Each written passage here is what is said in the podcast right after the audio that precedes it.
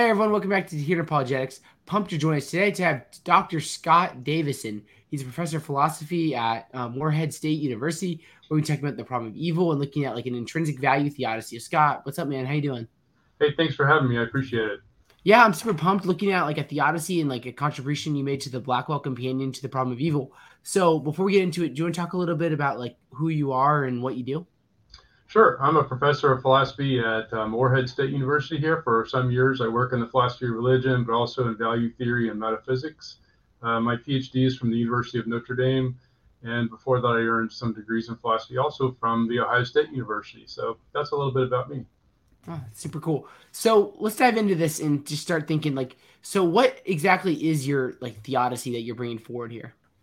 So this uh, this picture that I'm talking about, we're we're talking about an article in the um, Oxford Studies in Philosophy of Religion, and it, it's based on a book I published in twenty twelve about the intrinsic value of everything. It's really trying to take uh, advances or or rediscoveries in value theory and apply those to the task of theodicy, which mm-hmm. is trying to explain why God might have created the world that we see or something like it. And um, I should just pause before I. I want to say a couple of things before we start um, getting into details of the theodicy. There are some people who think that the very activity of theodicy is a bad thing and that we shouldn't be trying to identify what God's reasons might be for permitting evil in the world. And some of their explanations I have a lot of sympathy for, so we don't want to add to the suffering of people who aren't sure why God would permit that. And I don't want to be uh, suggesting that the article that I wrote or the work that I'm talking about today is something that would be helpful to people who are actually suffering.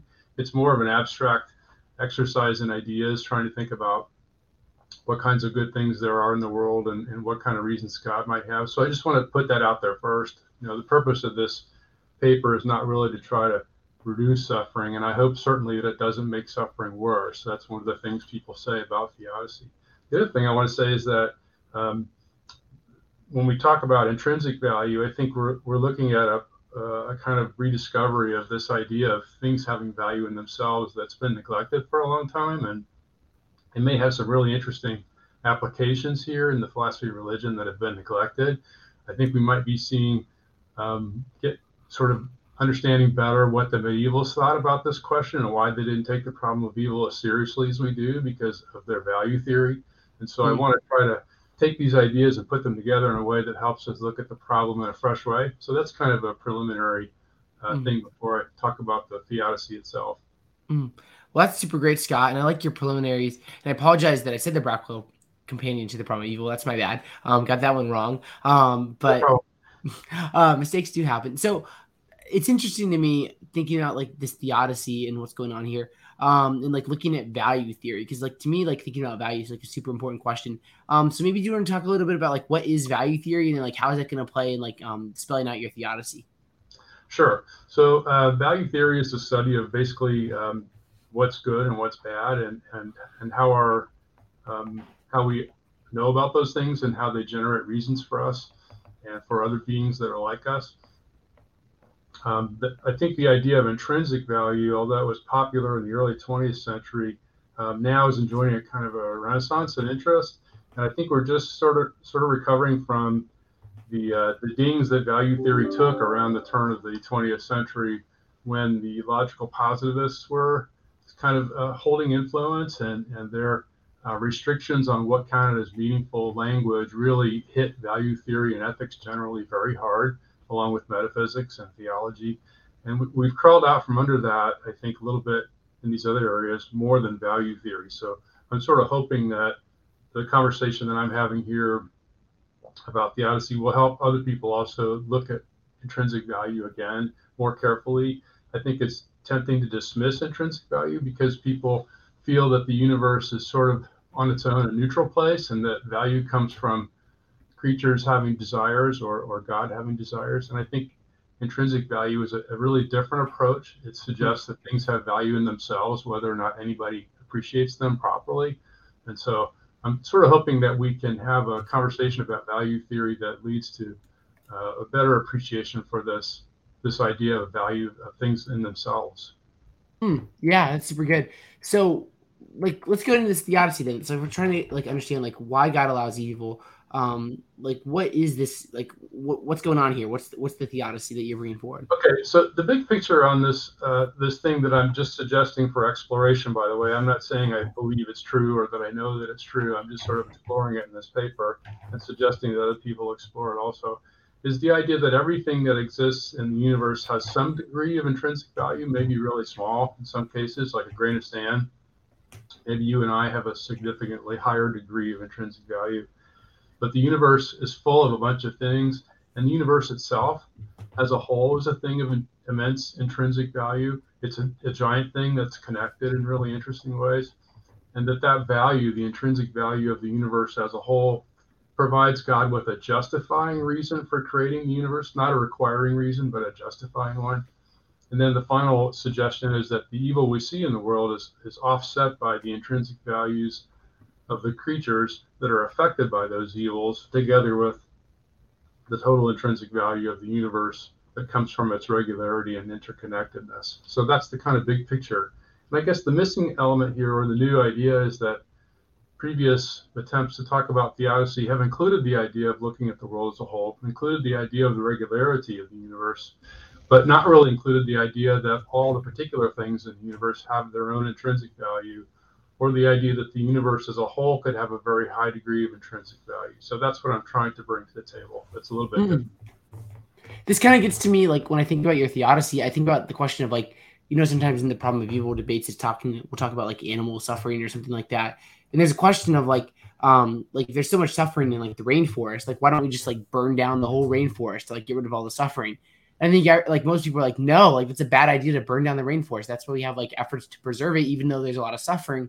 And I think your theodicy really helps and hints at the idea of, like, well, why is that the case? Well, because there's value in it. Even though there's suffering, like, there's a lot of value even in the natural world with everything going on. So, yeah, I think that's I think that's good.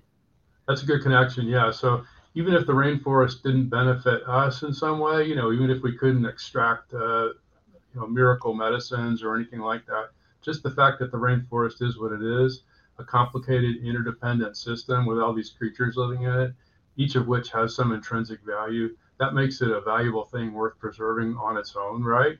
And mm-hmm. so, um, and, and even though there is suffering in the in the rainforest and suffering in the natural world in general, one of the things, one of the points I try to make in the paper is that uh, pain and suffering are not things that exist kind of on their own. They're, they're they are um, things that creatures experience, and to be a creature that's capable of experiencing pain in the first place is to be a pretty complicated, impressive thing of, of, of significant intrinsic value. So um, the, the intrinsic value of the creature alone, in my language, helps to offset the pain that it experiences, because you couldn't have the pain without the creature.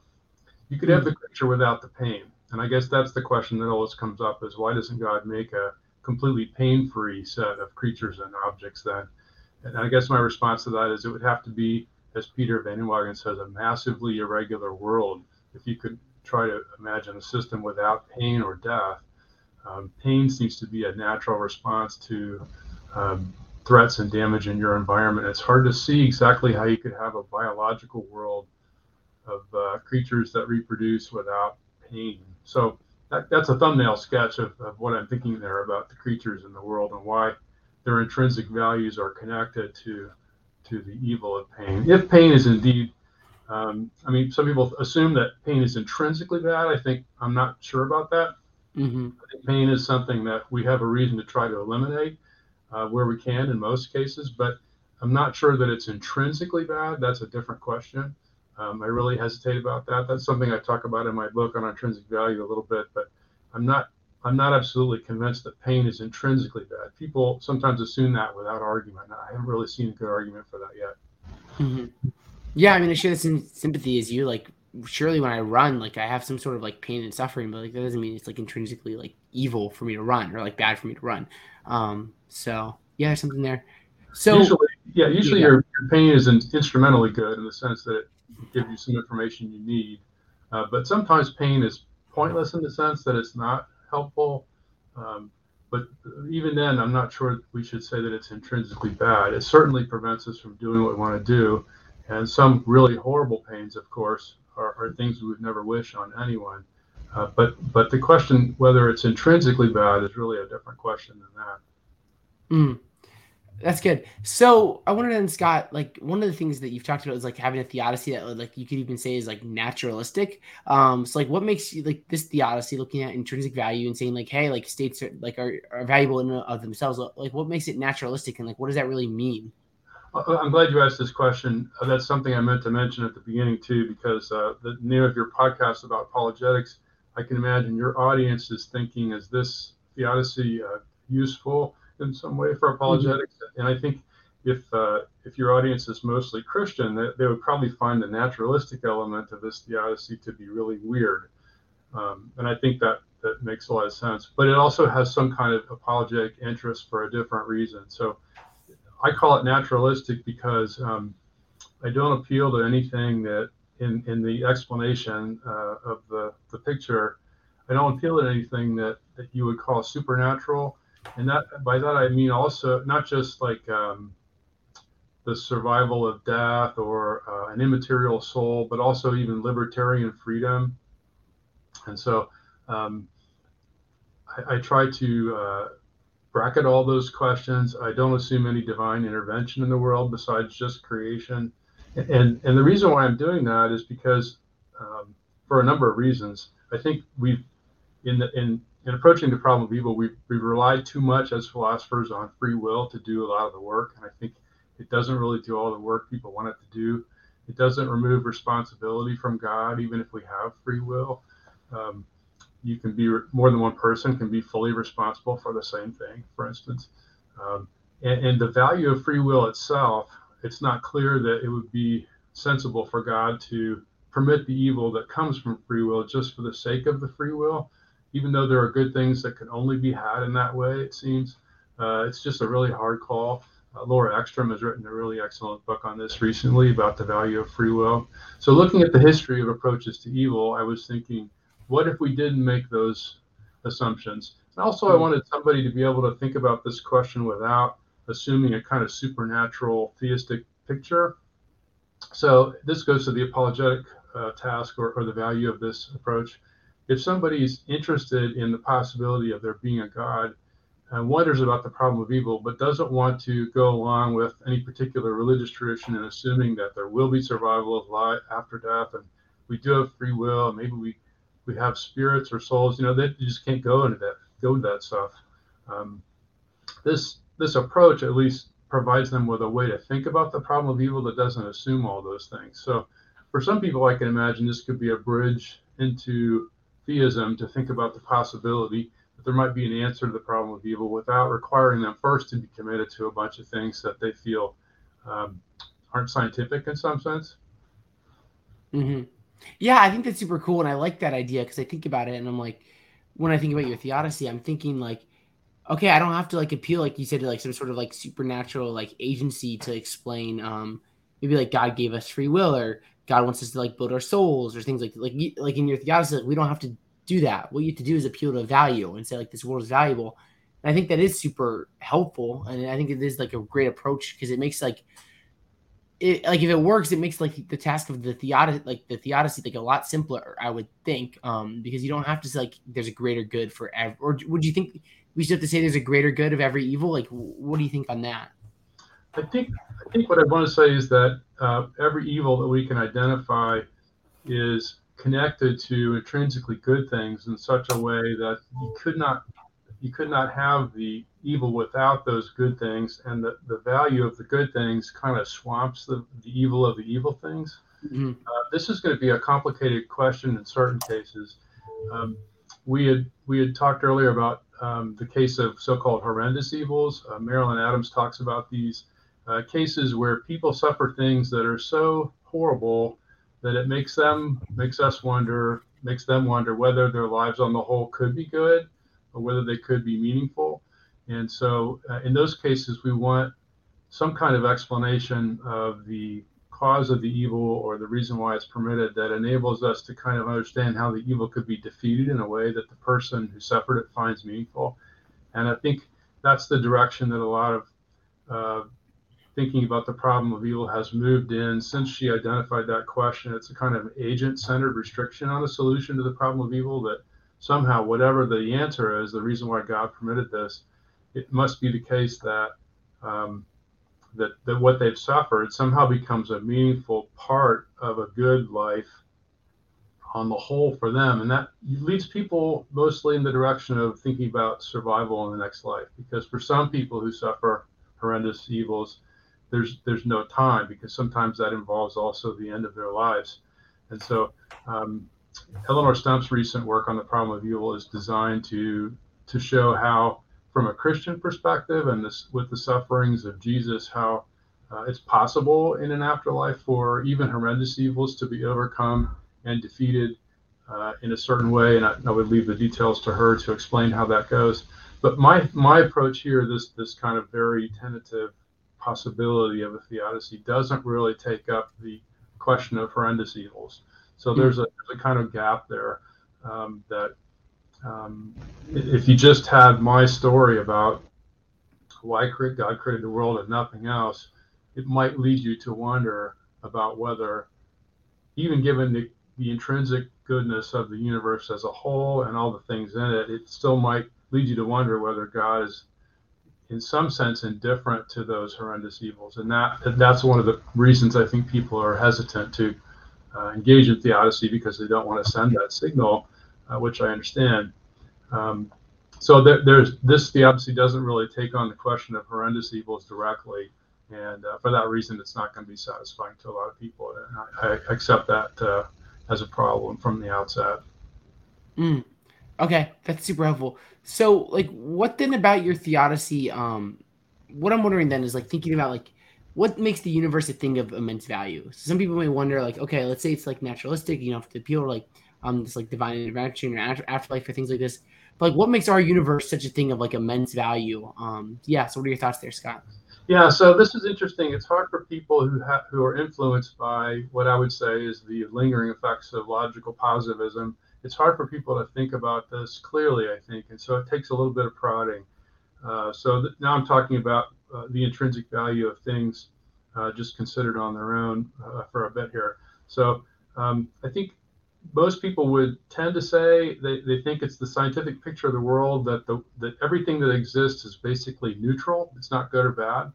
Uh, you know, the, the moon is there. There is a moon, but it's neutral. It's not good. It's not a good moon. You know, it's just, I mean, it's not a bad moon either, but it's just a moon. You know, it's just there. And so what I'm trying to argue is that even ordinary objects of experience that we run into, like other other animals and plants and objects, they all have some degree of intrinsic value, which is a value they would have even if they uh, existed without relations to any other thing. So this value doesn't depend on their being valued by people or recognized or used or being useful. Uh, it's just a value that's inherent or intrinsic to the thing. And, and the way that things have that value is that they have certain basic structural features that make them what they are. Those features by themselves are the basis on which on a, on a, a well-trained, properly functioning valuer would value those things for their own sake, not for the sake of some other purpose. That would be instrumental value. And so God, uh, if God exists, would be the perfect valuer and would, would recognize the, these qualities in everything and the degree to which things are valuable on, on their own. Um, the the, the argument that I used in the book to try to motivate this idea is something I call the annihilation test. It's a replacement for what other thinkers proposed, such as an isolation test. In my in my annihilation argument, it goes like this. Imagine we had a chamber you could put something into and push a button and it would annihilate it completely, like not break it into bits, but just make it disappear altogether. And then imagine, like, I have uh, six pet rabbits right now. I run a kind of rabbit refuge in my backyard. And so if I took one of these rabbits and put it in that box and then pushed the button, the rabbit disappeared forever. Um, I think a properly functioning person, a properly functioning valuer, on seeing that change in the world would, would respond to it by saying, we've lost something of value. Now, it's not maybe not a huge thing. Uh, maybe it's not the same as if uh, if one of my kids got in there by mistake and pushed the button. Uh, we might say that's worse. Or if there was a uh, a snail that crawled in there, we'd say that's less. Uh, but but the idea is you wouldn't treat it the same as if nothing had happened. You know, if you push the button on the empty machine, you would say nothing's changed. But when there's a rabbit in there, you feel like there's something, we've lost of value. And it's the kind of value that uh, I might care about because I have sentimental attachment to the rabbit, or somebody else might have an economic interest or other instrumental purposes. But the rabbit itself has value all by itself. And I think this test works for just about everything you want to uh, consider, even a grain of sand. We wouldn't even value, we, we wouldn't even treat that the same as having an empty box. If we push the button in the box and there's nothing in there, no change, the grain of sand, if it gets annihilated, there's still a change in the universe there. And I think what we're tracking is some kind of loss of intrinsic value. So take the universe as a whole. It's all connected. It's all entangled together. You've got all these creatures, and who knows what kind of creatures there are on other planets.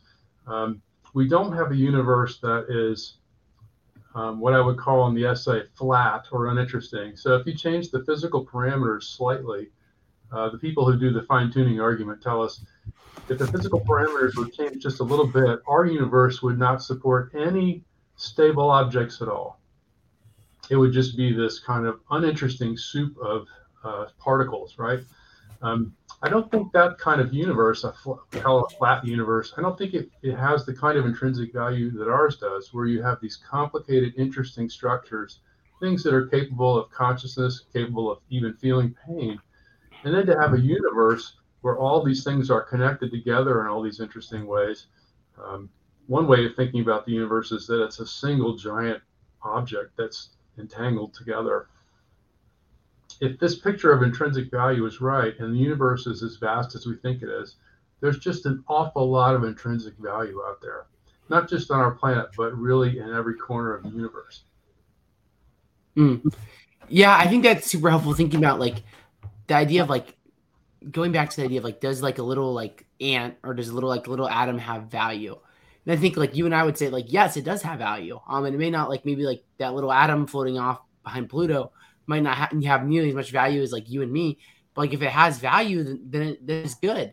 Um, and that's something that like that has to, we have to consider when we're thinking about the problem of evil. Um, especially like when we get to like conscious beings like you and me, or even like, you know, different examples of like, um, you talk about people who commit like horrendous acts of evil, or animals that cause like acts of suffering or things like this. Like th- th- there's value there, and there's something good about them. And I think that's super helpful in illuminating that, um, when thinking about like the idea of the universe, where we have all, everything. Um, we're putting all these things, little things of little value and big value, and we're putting them all together. And like, there's something very valuable, I guess you could say, about um, putting it all together. So yeah, I think that's great. Yeah, we can hear here. We can hear. I think if you're a student of the history of philosophy, echoes of Leibniz, you know, and the idea that we have um, maybe not the best possible world. That's not what I'm saying, but mm-hmm. a world that is um, that that mirrors divine goodness in different ways. Yeah. And also is a combination of um, diversity of forms with simplicity of laws. So you have this really complicated universe. And, and we also have to think about, you know, vast stretches of space and time. So, you know, we, we, we look at short time spans because we only live for a short time, relatively speaking. But the universe, of course, is still unfolding, you know, and will mm-hmm. continue to unfold for a long time. And so we don't we don't even know exactly all the forms that are going to be um, emerging from this, uh, you know, amazing space that uh, that we're talking about here. And so, uh, yeah, I think the picture is that uh, this would give God a justifying reason for creating a world like ours. Not a requiring reason, but one that would explain why uh, God might think it would be good that there be such a place uh, and such a such a, a thing, a unified thing with all these amazing components or parts to it. Mm, yeah, that's great. Thanks, Scott. So what about, here's here's a question I have. So obviously, like, our world, we're going to say it's valuable, but someone may push back and say, like, hey, Scott, like, wouldn't, like, a world with, like, maybe, like, less suffering or less horrendous evil, da, da, da, wouldn't that be more valuable than the world that, like, we live in? And if that's true, wouldn't that give God more of a reason to create that world rather than this world? Yeah, that could be. Um, I'm, yeah, I'm not sure about that. Um, I mean, I guess the, I'm not trying to argue that this is the best possible world, right? Mm-hmm. Um, the only argument I'm exploring here is whether the intrinsic value makes the world good enough to justify God in creating it. Yeah. Um, but could there be a better world? Uh, maybe there could be a better universe. Um, would it be? Would it have less death or less pain? Um, some people think it's easy to imagine uh, transforming our world in such a way that uh, systematically so that there's less pain and less death in, in ways that would make the overall universe better. And I suppose we, we can talk about particular um, ways in which you might have changed our world. Um, but I'm not sure, um, I mean, from the restrictions that I set on myself from the outset, that God creates a world and sort of lets it spin on its own without intervention. I, I think Peter van Inwagen has a really interesting reply to this question. He says, uh, we don't really know what worlds are possible in the sense that we don't know what sort of systems of laws you could create that would lead to creatures uh, that are interesting, uh, like the ones we find in this world, uh, without also having the kinds of suffering and pain and death that we have in this world. So it's really hard to say, without giving a really detailed proposal, it's really hard to say, um, here's how it would have been, uh, here's how to create a better world than the one we have. It's just not clear um, that there's there's a, an alternative that on the whole results in a better situation than the one we have, uh, unless it also involves maybe God intervening in some ways. And that introduces irregularity, which diminishes, in some sense, the intrinsic value of the whole. But these are really hard judgments. I don't have a lot of confidence in them. I don't have a lot of confidence in the claim. Um, I don't know, I don't have a lot of confidence in the claim that we can imagine a better world. But I also, you know, I, I, I suppose somebody somebody could persuade me otherwise. Mm-hmm. But again, I'm not trying to say that this is the best possible world. I'm just trying to say it's a pretty good one. And that and that's the kind of uh, strategy that I'm taking in the paper, is that it's good enough to justify God in creating it because of its intrinsic value. That was the idea I was hoping to explore. Hmm. So this is great, and I like how you like you're like saying, hey, like maybe my theodicy, like it can't answer like everything. It can't answer like maybe like this world rather than that world. Um, maybe it can't explain like horrendous evils. Um, but you're really specific and pointing to like, hey, like we have this idea like the universe is valuable, and this intrinsic value is going to give um some sort of like a, like a very plausible theodicy to get us running in terms of answering the problem of evil. So maybe, Scott, where we could close this is wondering like, how does this provide a reason for God to create the universe? Um, I think this would be a great place to kind of wrap up this interview, is thinking about um the world is intrinsically valuable. Like, how is this going to provide a reason for God to create the universe? Yeah. So there's there's some really interesting questions here about um about reasons and value, and some other authors have written more eloquently than I could about this. Um, so for instance, um, uh, Mark Johnston, in a paper called Why Did Not the One Remain Alone, uh, talks about why God might create. And he points out that if you are a theist, you believe that no matter what God does, he can't make the universe any better because God's already got infinite intrinsic value all by himself, so to speak, you know, prior to creation, if there's such a thing. Um, so it can't be that God's reason for creating is to make the world better, because it can't really get better. Um, and his answer is that God creates to manifest his goodness. Uh, others have suggested God creates to share his goodness uh, with creatures. Others have suggested God wants to share God's love. And of course, love is a relationship with another uh, entity. It's not just, um, you could love merely possible things, I suppose, in loving the idea of them, but to really love something, it has to be there. And so um, there, there are all these different ideas about why God might create the world.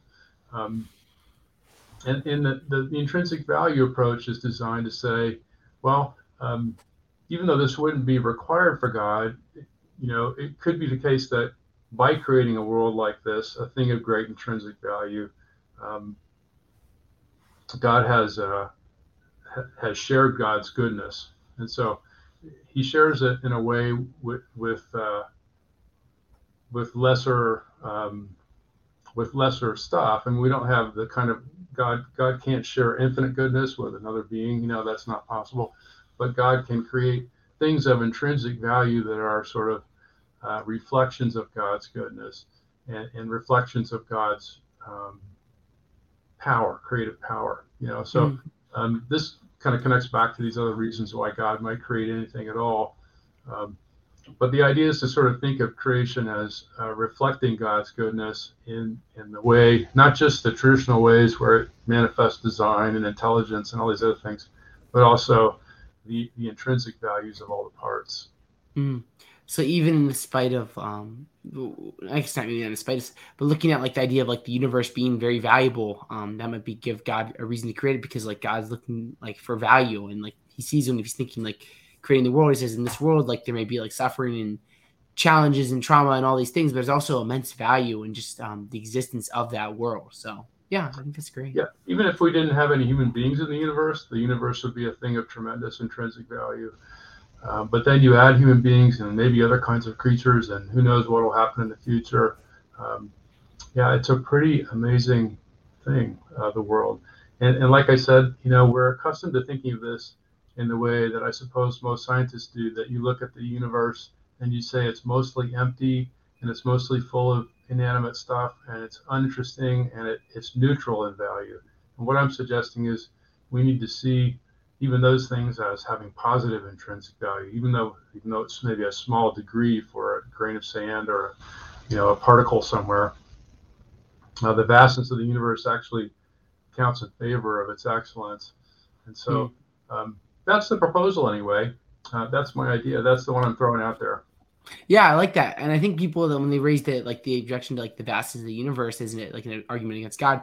Looking at almost like like what utility is that providing us to have such a big universe? And you're kind of saying like it doesn't. Like we can just say like it's just like that's valuable and that gives God a reason for to create it. And like there's something good about um, that star that's eighteen gazillion light years away that we're never going to know about. Um, and yeah, I really like that point, and I think it's really important. You know, we we uh, think about the history of religion and the idea, uh, you know, among ancient people that human beings were the center of the universe, literally in so many mm-hmm. ways. We've come to discover that we're not the center of the universe yeah. in so many ways. But, uh, you know, we still sort of think of things that, are they good? Well, how do they affect us? You know, and the idea behind intrinsic value is, well, some things are just good on their own, whether or not they're good for us. And I mm. think that, that shift in perspective is an opening for us to appreciate creation in a way uh, that, you know, maybe we haven't as much as we should. Mm, that's great. That's a great shift in perspective and thinking about like the problem of evil, and like that could be helpful in like other dialogues on the problem of evil as well. So yeah, that's great. Um, we'll Scott, see. It's been yeah. Go ahead. um, yeah. Well, Scott, this has been really good, and I've really enjoyed this conversation. And I feel like we got a lot in, even though it's only been like thirty minutes. Do you have anything else you want to say? Like, uh, yeah, I'll leave it open to you before we wrap up.